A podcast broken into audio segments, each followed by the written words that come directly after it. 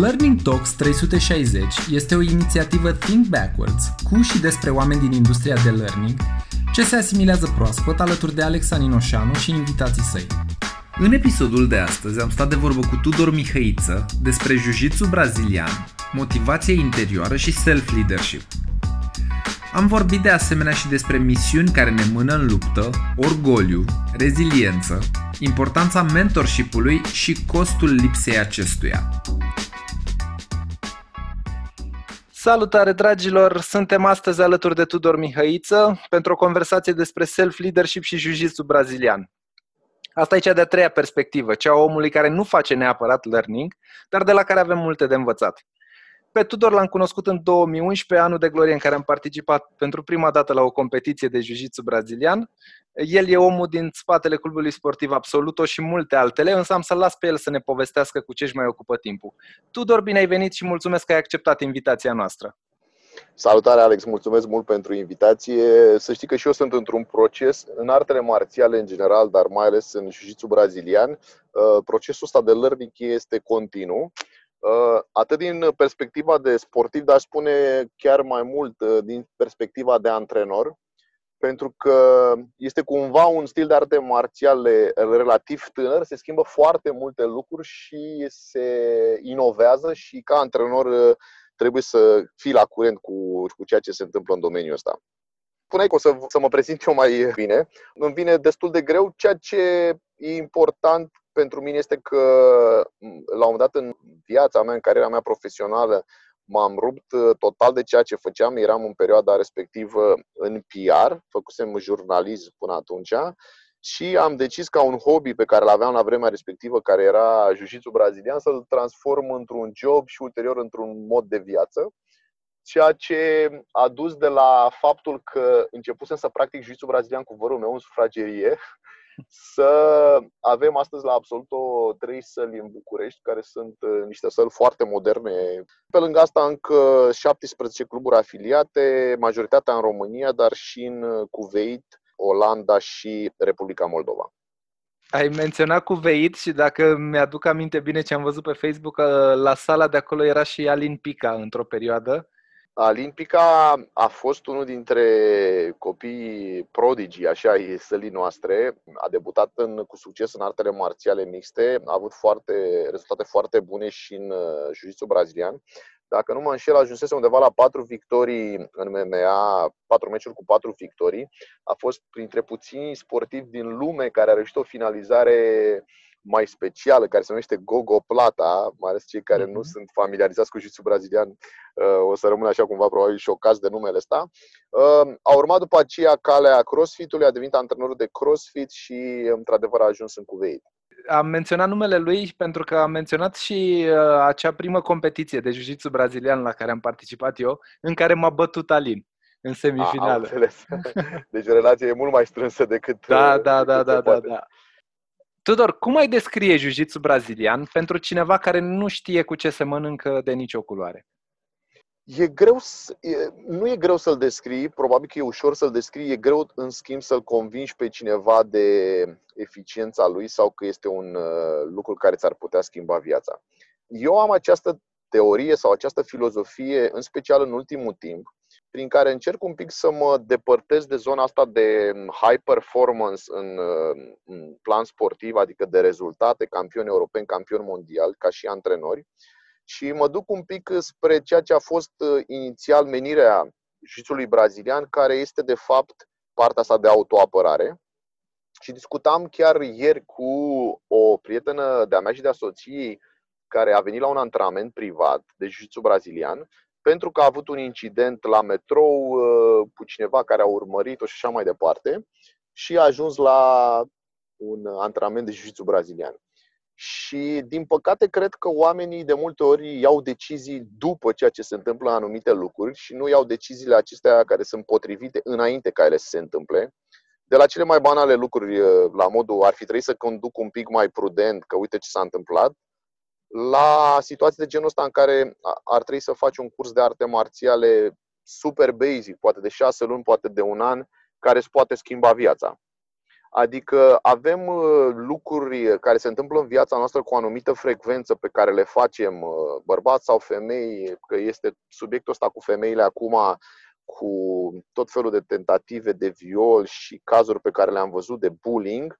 Și fetele, îi spuneam și uh, tipei care venise ieri la privat, fetele fac tot felul de lucruri cu o anumită frecvență, să zicem săptămânal, merg la coafor, la cosmetic, la mai știu eu ce, uh, dar nu sunt niște situații de viață și de moarte. Adică dacă astăzi n-ai mers la manicură, cu siguranță viața ta nu va fi pusă în pericol. Dar dacă mergi sau nu mergi la un curs de arte marțiale, s-ar putea ca asta să poată să facă diferența între viață și moarte la un moment dat.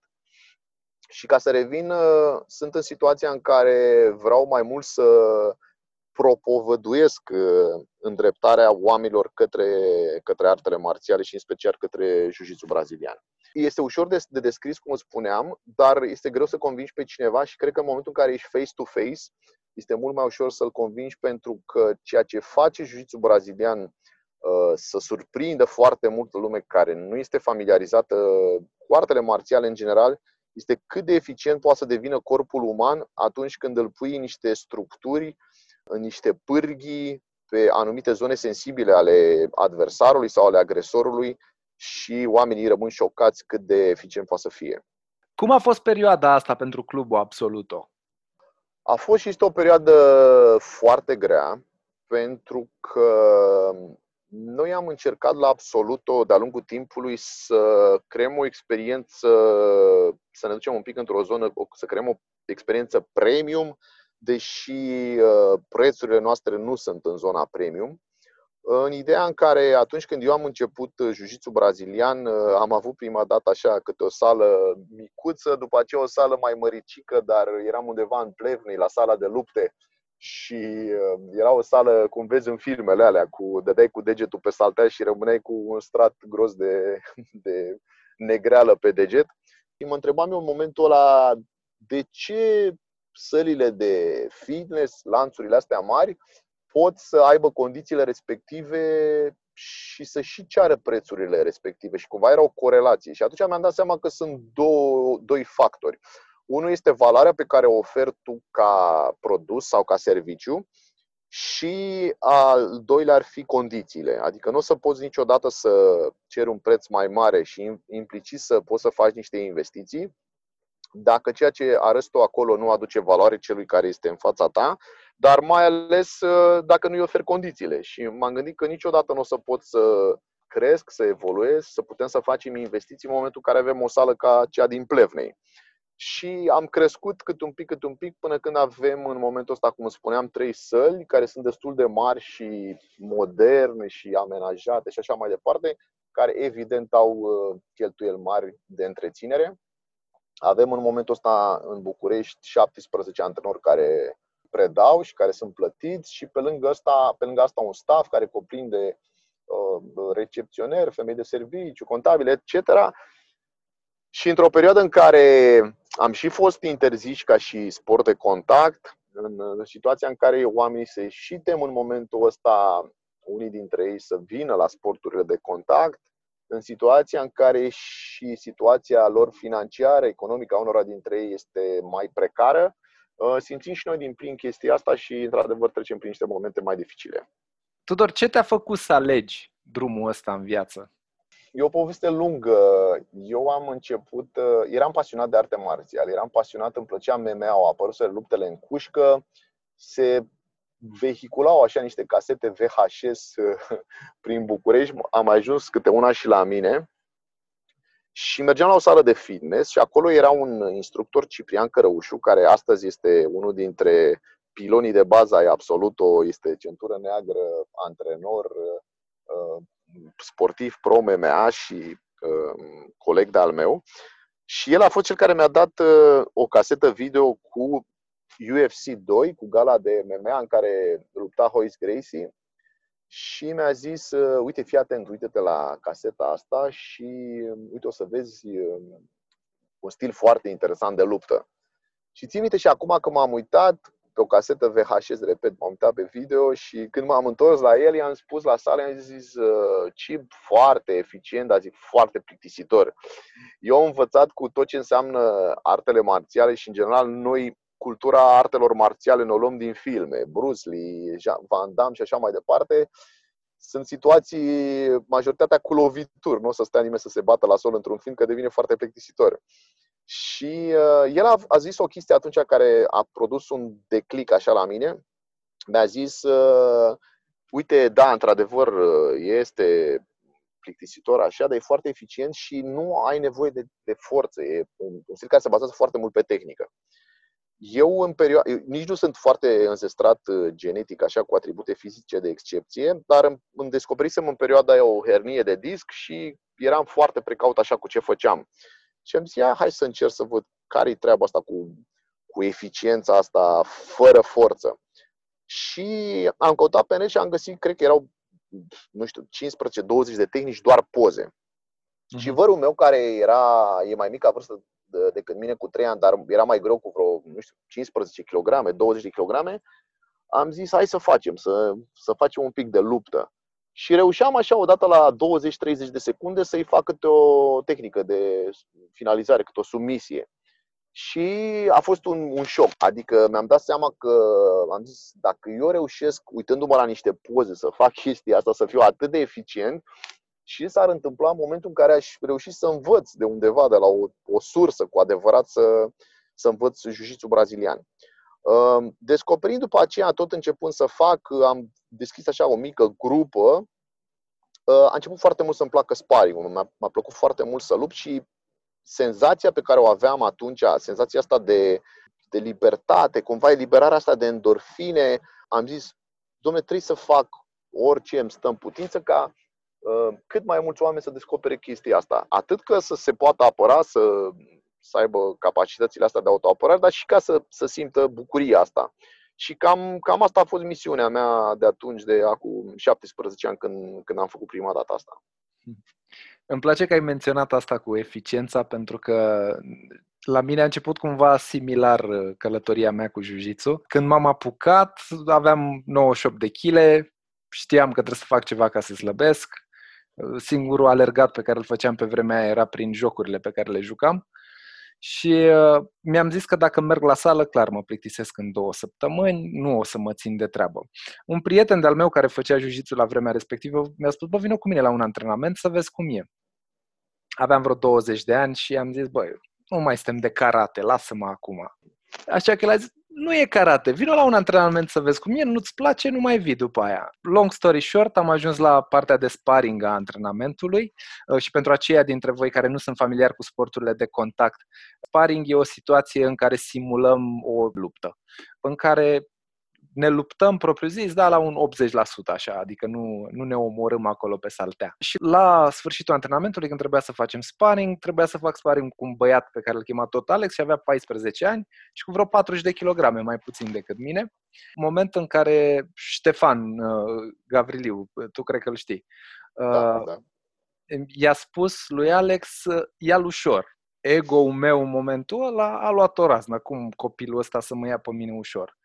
În fine, la scurt timp după eram deja întins pe saltea, băteam, n-a durat foarte mult lupta și în momentul am zis, băi, dacă un copil de 14 ani cu 40 de kg mai ușor decât mine poate să-mi facă chestia asta, nu vreau să mă gândesc ce poate să-mi facă cineva care are și atributele fizice și știe și un pic de tehnică. Și ăla a fost momentul definitoriu pentru mine în care am zis că jiu e, e o cale pe care vreau să o apuc. De atunci însă am descoperit două lucruri, cel puțin două lucruri pe care le-am învățat din jiu Și astea două lucruri sunt perseverența, mi se pare că în jiu fără perseverență nu ai nicio șansă, și al doilea lucru, faptul că mi-a educat ego într-un mod foarte sănătos.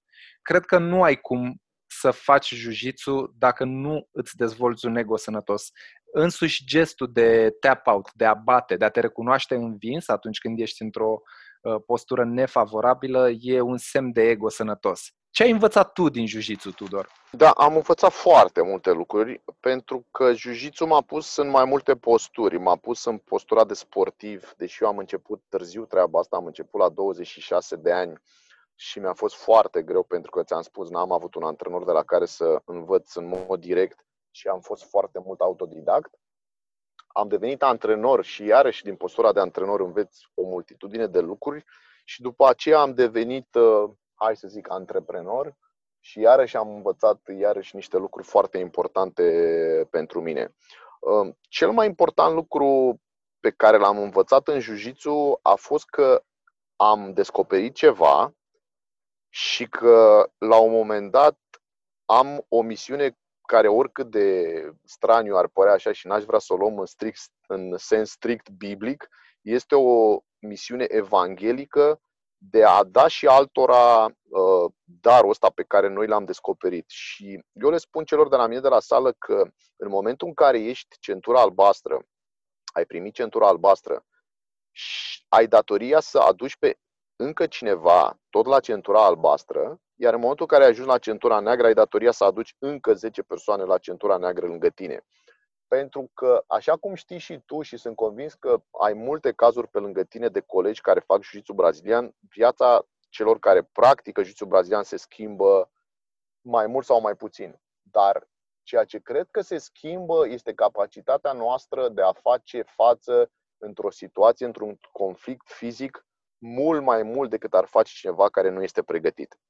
Poate că nu o să ți se întâmple niciodată chestia asta, dar faptul că știi că într-o situație uh, de conflict fizic, în 99% dintre cazuri o să poți să ieși uh, nevătămat de acolo și să scapi într-o situație care ar fi foarte, foarte periculoasă. Și ăsta este lucru pe care eu l-am înțeles, mm, l-am înțeles la început și după aceea cumva am început să-l uit, pentru că am fost foarte focusat pe performanța sportivă. Aici a venit cumva și din orgoliu de care vorbeai, pentru că am vrut să-mi dovedesc și mie și probabil că am intrat și în zona asta foarte păcătoasă în care încercăm să le arătăm și altora, să le dovedim și altora uite, domne, ce bun ești, uh, uite ce bun sunt eu și uh, în care recunosc că am trecut. Și am ajuns la un moment dat și în special acum, după perioada asta de izolare din pandemie, am ajuns să cumva să-mi uh, recalibrez niște lucruri și să-mi dau seama ce e important pentru mine și în special ce e important de făcut cu acest jiu cu această armă pe care o ai până la urmă, pentru că dau mereu exemplu cu jiu jiu e ca un cuțit. Cu un cuțit poți să tai o roșie și să mănânci, dar poți să și omori pe cineva. Are capacitatea asta de a face bine în lume, dar are și capacitatea de a face rău. Și um, eu văd doar părțile bune din treaba asta de, de a face bine și, um, uh, cum spuneam, cred că avem datoria să le arătăm oamenilor ce înseamnă jiu cu tot ceea ce înseamnă el, de la faptul că poți să înveți să te aperi, slăbești, cum ai spus și tu, foarte mulți oameni ajung într-o sală de arte marțiale pentru că s-au săturat de trasul de fiare, cum se spune, de o sală de fitness, că vor să aibă mai multă încredere de sine, că vor să arate mai bine, că vor să-și facă prieteni, că vor poate să ajungă campioni mondiali și așa mai departe. Și cum spuneam, ca să revin, din fiecare postură am învățat câte ceva și așa ca să-ți rezum, să poate să numesc un singur lucru, pentru că sunt foarte multe, ca sportiv am învățat exact ce spuneai și tu, mi îmi place să o numesc uh, uh, reziliență resilience din engleză, din ce am văzut, nu există cumva cuvântul în română, dar eu cred că la un moment dat o să apară. Uh, această rezistență împotriva a ceea ce, cu ceea ce te lovește viața în general și să, să continui. Și viața e cumva ca și în jiu sau jiu ca și viața. Uh, îți dai seama că azi ai un meci cu cineva care poate e mai bun ca tine, și s-ar putea să te ducă în o grămadă de poziții nefavorabile, să te conducă cu 15-0, dar ai oricând posibilitatea să ieși de acolo și să-i faci o sumisie și să câștigi meciul. Sau e posibil să te conducă el, poate chiar și el să, tot el să fie cel care câștigă meciul prin sumisie, dar mai există încă o zi și încă o zi în care poți să te întorci și să-l învingi. Și dacă nu vei reuși să-l învingi pentru că el este cel care la un dat a renunțat, faptul că tu vei continua și te vei prezenta acolo la încă o competiție și la încă o competiție este de fapt cel mai mare câștig. Și mai ales după o perioadă cum a fost asta de izolare și pandemie pe care ne-a, care ne-a lovit pe, pe toți, mai mult sau mai puțin, uh, reziliența asta, faptul că ne vom ridica și vom continua e, e acel atribut pe care l-am înțeles eu cel mai bine din uh, cariera de sportiv. Din cariera de antrenor, lucrul cel mai important pe care l-am înțeles a fost chiar acesta, să înțeleg oamenii. Uh, nu sunt un tip foarte, sau nu eram un tip foarte empatic, nu aveam un uh, uh, emotional quotient foarte dezvoltat și înțelegi că în momentul în care lucrezi cu sportivii, dar mai ales cu sportivele și cumva lucrând cu, cu fetele în zona de performanță sportivă, am înțeles că trebuie să mă deschid mai mult și în zona asta emoțională iar ca antreprenor uh, am înțeles că este foarte important să vezi ceea ce, ce vor de fapt cei care ți intră în sală. Există cumva, mai ales la noi în artele marțiale și în jiu brazilian, concepția asta greșită că, uh, vezi, doamne, X sau Y face business. Când uh, cred că nu poți să dezvolți ceva dacă nu ajungi în zona de business și cred că a face business bine înseamnă de fapt să oferi ceea ce își dorește clientul. Și, de fapt, până la urmă, noi cam asta vrem să facem, să ne ducem în zona în care clientul e mulțumit de ceea ce obține în, în sala noastră. Ai menționat rolul ăsta de antrenor care conduce cumva către următoarea mea întrebare. Ce faci în calitate de antrenor ca să motivezi echipa, mai ales în zona aia competițională? Să mă laud acum și, o, și o să zic că cea mai mare calitate a mea ca antrenor a fost să îi fac pe sportivi sau și în general pe practicanți, nu doar pe sportivi și cei care vin să facă de hobby, să găsească o motivație interioară de a face chestia asta și a nu se baza pe o motivație exterioară. Um, o să-ți fac o paralelă acum de care nu sunt foarte mulțumit, dar uh, este, asta e realitatea. Am foarte mulți sportivi de MMA, eu am renunțat în, în urmă cu ceva ani când s-a născut fiul meu să mai antrenez uh, MMA și sunt foarte mulți sportivi din MMA care atunci când nu au un meci, sau dacă au o ofertă de un meci și meciul nu este televizat, să-l refuze. Sau, cum spuneam, când nu au un meci, să nu se antreneze. Eu nu am întâlnit chestia asta la sportivii mei de, de jiu-jitsu. Oamenii pe care eu i-am antrenat și, în general, practicanții, și să știi că e o chestie pe care o văd în general și sunt convins că o vezi și tu la tine în sală, oamenii vin și fac cu plăcere chestia asta. Adică au o motivație intrinsecă, le place ceea ce fac. Este, eu dau mereu exemplu cu schiul sau cu snowboard. Eu sunt pasionat de snowboard.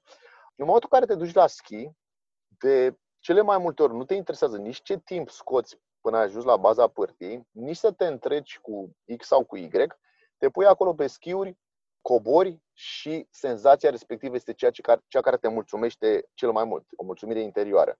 Asta am încercat eu să fac cu ei, să descopere plăcerea de a face jiu de a face activitatea în sine, fără să conteze dacă câștigă o medalie sau nu, dacă vor obține o centură sau nu vor obține, sau orice lucru exterior. Și am reușit probabil și prin, prin exemplul meu personal să îi fac să vadă și să înțeleagă că pentru mine este o bucurie de fiecare dată când vin la sală. Am, nu cred că am avut în 17 ani vreun moment în care să vin la sală să am o problemă și na, viața ne lovește cu o grămadă de chestii și să vin la sală și să nu-mi schimbe total starea și să-mi dea un boost de energie și să-mi schimbe radical uh, modul cum privesc lucrurile. Deci cred că um, ca antrenor ăsta a fost lucru pe care am încercat de fiecare dată și cel puțin la cei care fac jiu brazilian am reușit să-l, uh, să-l transmit. Ai menționat zona asta de dezvoltat practicanții. Care sunt cele mai puternice valori pe care crezi că jiu brazilian le dezvoltă în practicanții de jiu Nu știu la modul general să spun, uh, sau poate că aș putea să spun ce, ce anume dezvoltă. Cred ceea ce va trebui să facem mai mult toți cei care suntem implicați în jiu și o să mă repet uh, acum, este să îi facem pe oameni să înțeleagă cât de importante pot fi artele marțiale în general, uh, jiu brazilian în special, atât pentru ei, dar cât și pentru copii. Pentru că vedem copii, mai ales în ziua de astăzi, sunt foarte ușor distrași uh, de cumva contactul ăsta cu realitatea prin expunerea la ecran, indiferent că înseamnă ecranul telefonului, al tabletei, al nu știu, televizorului, calculatorului și așa mai departe.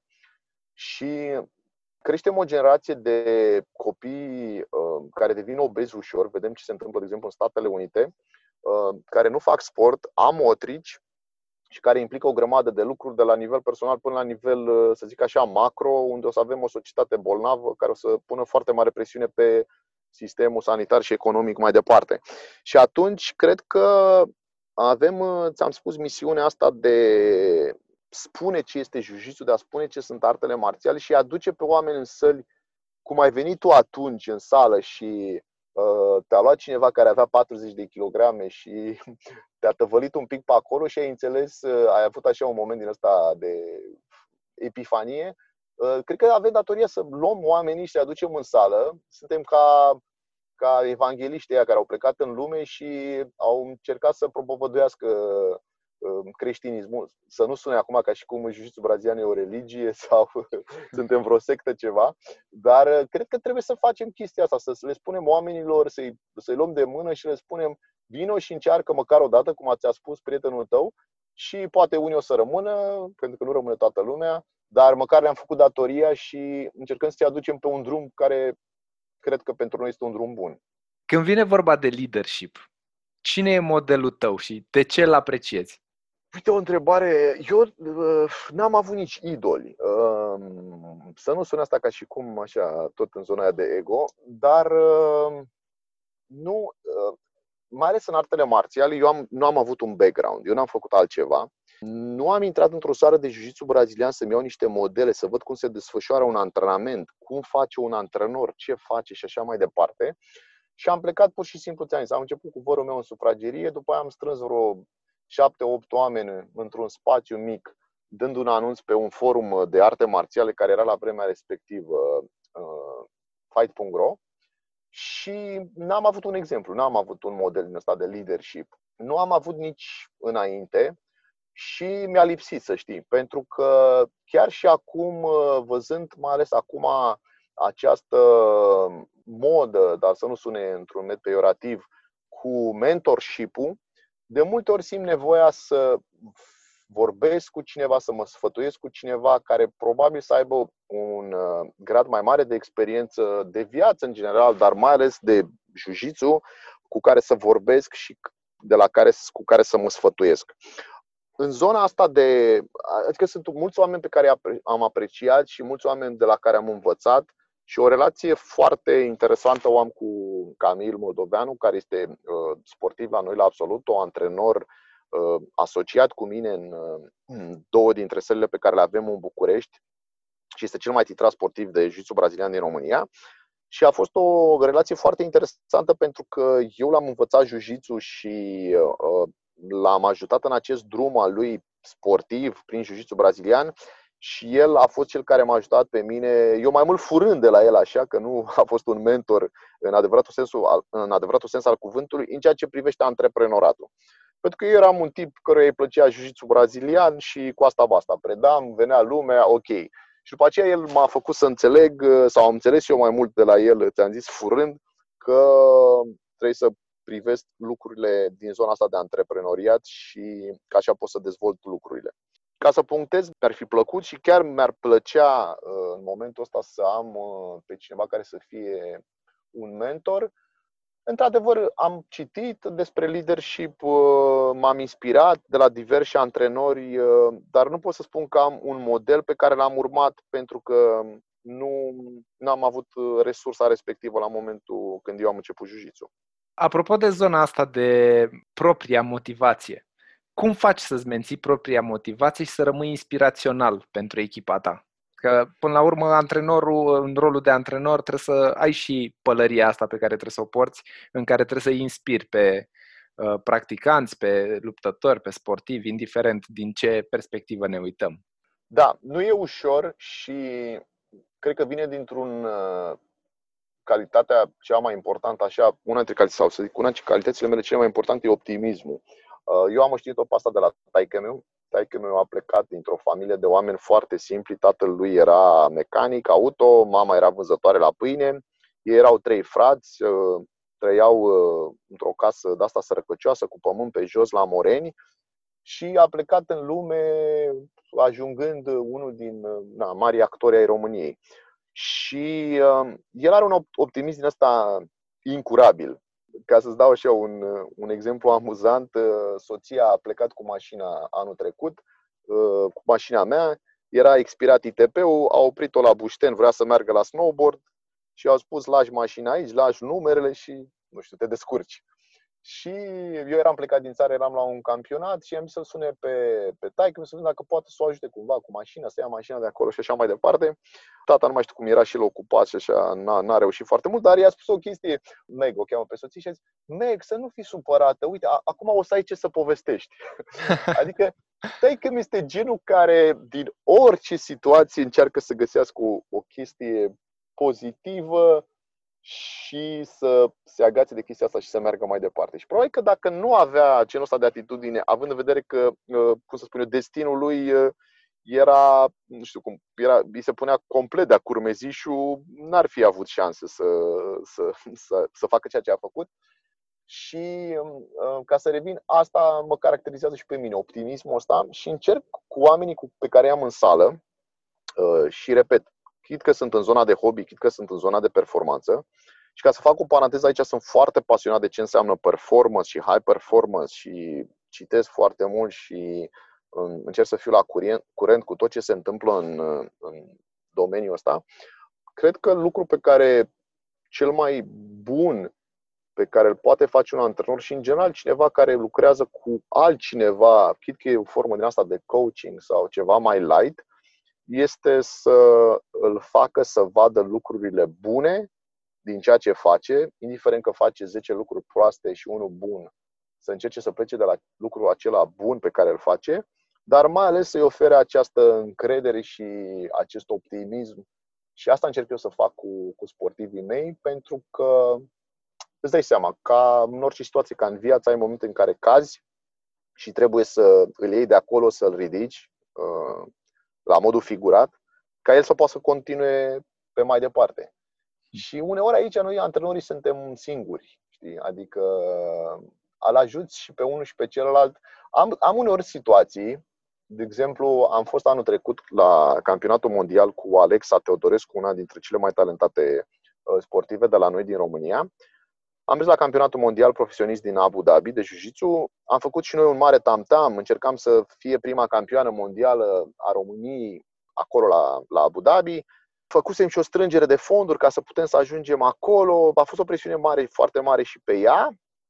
A ajuns în semifinale, conducea, mai erau 9 secunde și a făcut o tehnică interzisă care a descalificat-o. Și a fost un moment în ăsta foarte, foarte dificil și ea a început să plângă și a fost foarte dezamăgită și eu în primă fază m-am enervat foarte tare și am văzut și a crezut cumva că sunt nervos pe ea, deși eu nu eram doar pe ea, ci pe întreaga situație.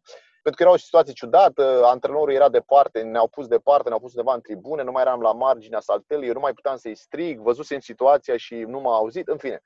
Și a trebuit să o ridic de acolo, pentru că, până la urmă, sportivul când greșește, el știe că greșește și uh, noi cumva în sport am moștenit modelul ăsta sovietic în care sărim cu, cu biciu pe ei și încercăm, îi certăm și țipăm la ei și eu am, ți-am zis, instinctiv am avut un alt model și am încercat să o ridic de acolo, uh, repet, la modul figurat, să o încurajez, să-i spun ce a făcut bine, până unde a ajuns, că a avut meciul în mână, că ea de fapt e mai bună ca cealaltă, dar că ea a făcut doar o greșeală, în fine. Și ea m-am plecat de acolo, ea s-a dus în cameră la hotel, eu am mai rămas pe jos și mi-a dat seama că pe mine nu avea cine să mă ridice de acolo, știi? Și eram și eu super jos, eram super dezamăgit și e momentul ăla când tu ca antrenor rămâi singur. Și probabil că asta spun uh, la marile echipe am văzut că antrenorii, echipele mari au și un psiholog și antrenorii de multe ori vorbesc ei cu psihologul pentru că au și antrenorii nevoie ca cineva la un moment dat să-i motiveze, știi, că îi motivezi pe sportiv, dar nimeni nu te motivează pe tine să mai revii din nou la antrenament și să, să tragi din nou de ei.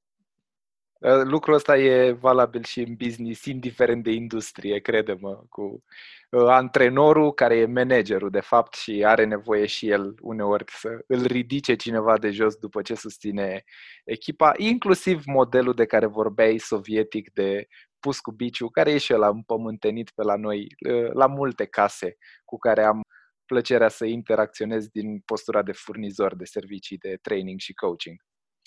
Da, eu, eu văd des chestia asta și mie mi se întâmplă, cum să spun eu, eu am adus coaching-ul ăsta sportiv, l-am adus cumva în viața mea, uh, nu la modul uh, complex de coaching efectiv, dar de modul de a motiva oameni și de a încuraja și de a, de a le da cât un boost. Și o văd și cu copilul și cu fimiu și o văd cât de, cât de rară e în, în, în jurul nostru, știi? Păi oameni care să vină la un moment dat la tine și să zică, băi, faci super bine chestia aia, bravo, uite, schimbi lucruri sau uite, ești pe calea cea bună, o să fie bine, o să vezi că o să faci, că o să se întâmple aia și aia și aia și aia, știi? Cumva nu avem atitudinea asta și ca să extind un pic discuția, probabil că între toate materiile astea care se predau în școlile noastre, că și care multe dintre ele sunt complet inutile, ar trebui să introducem niște materii de genul ăsta. Ar trebui să avem probabil arte marțiale, ar trebui să avem probabil partea asta de programare, Uh, care știu că se întâmplă la un moment dat în liceu, dar eu aș face-o mult mai devreme, uh, gândirea asta logică, gândirea asta de programator, să o introducem undeva mai devreme în clasele uh, primare. Public speaking, coaching-ul ăsta de care spuneam, știi, adică lumea se schimbă pe lângă noi, dar noi nu ne schimbăm și sistemul educațional nu se schimbă pe lângă noi. Apropo de asta, eu am fost foarte plăcut surprins. Eu am o soră care e cu 14 ani mai mică decât mine și e clasa 12 acum la liceu. La un liceu de stat, nu uh, la un liceu privat.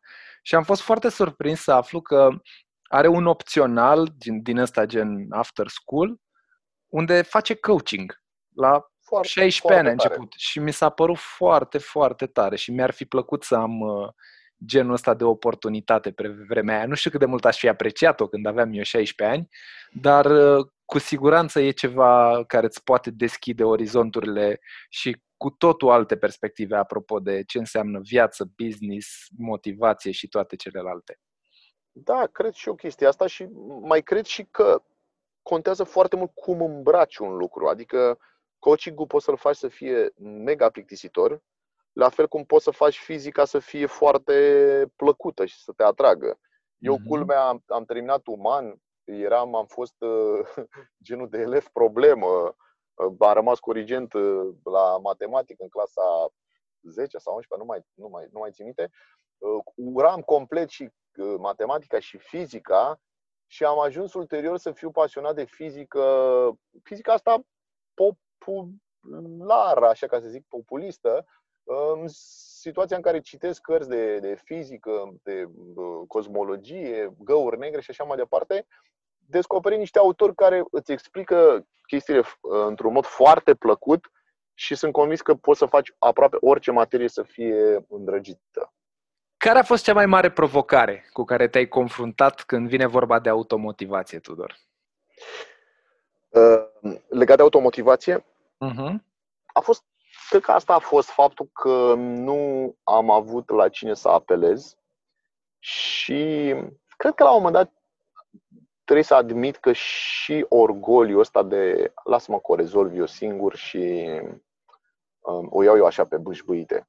Eu am învățat jiu ăsta prin trial and error. Um, a mea a fost foarte greu. Ți-am zis, am fost autodidact, nu erau resurse, nu aveam de unde să învăț, erau niște poze pe internet, ți-am zis 15-20 de poze cu tehnici.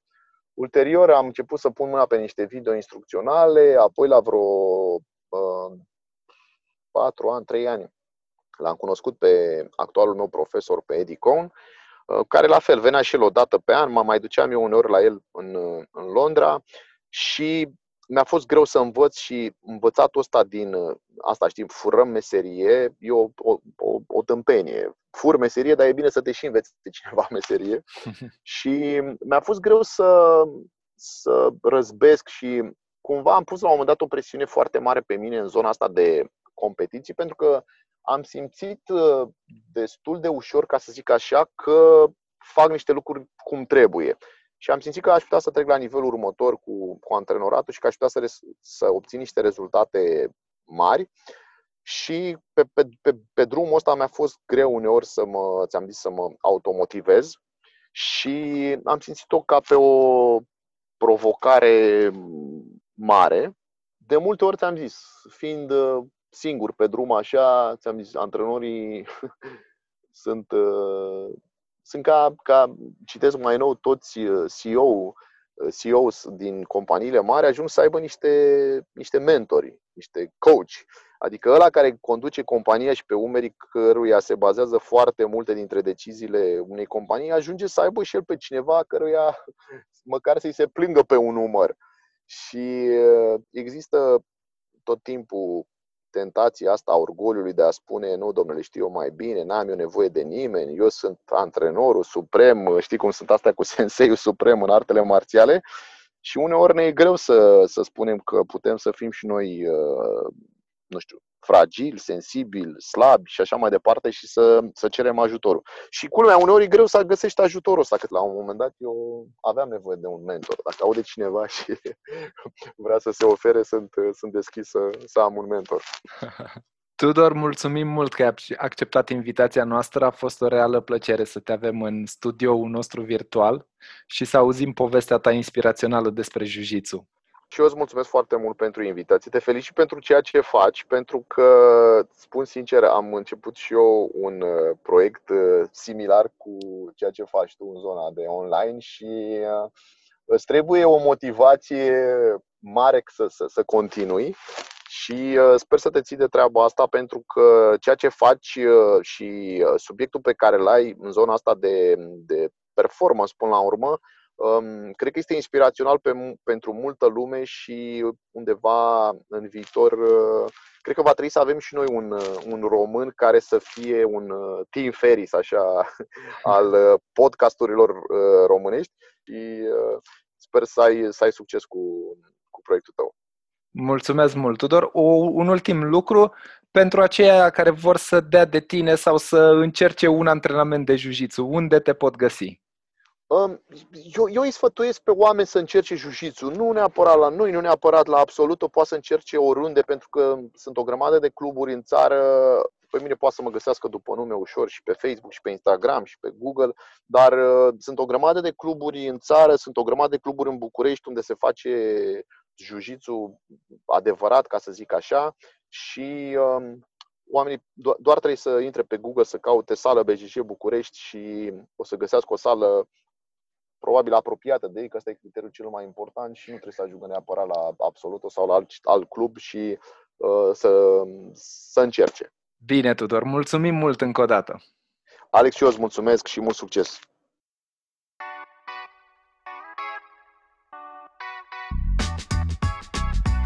Acesta a fost episodul de astăzi al Learning Talks 360. Îți mulțumim că ne asculti și te invit să urmărești Think Backwards pe rețelele sociale pentru mai multe informații despre learning și noi proiecte și inițiative. Așteptăm întrebările și sugestiile tale la Learning Talks 360 thinkbackwards.ro Data viitoare te așteptăm pentru o nouă temă, povești personale și storytelling.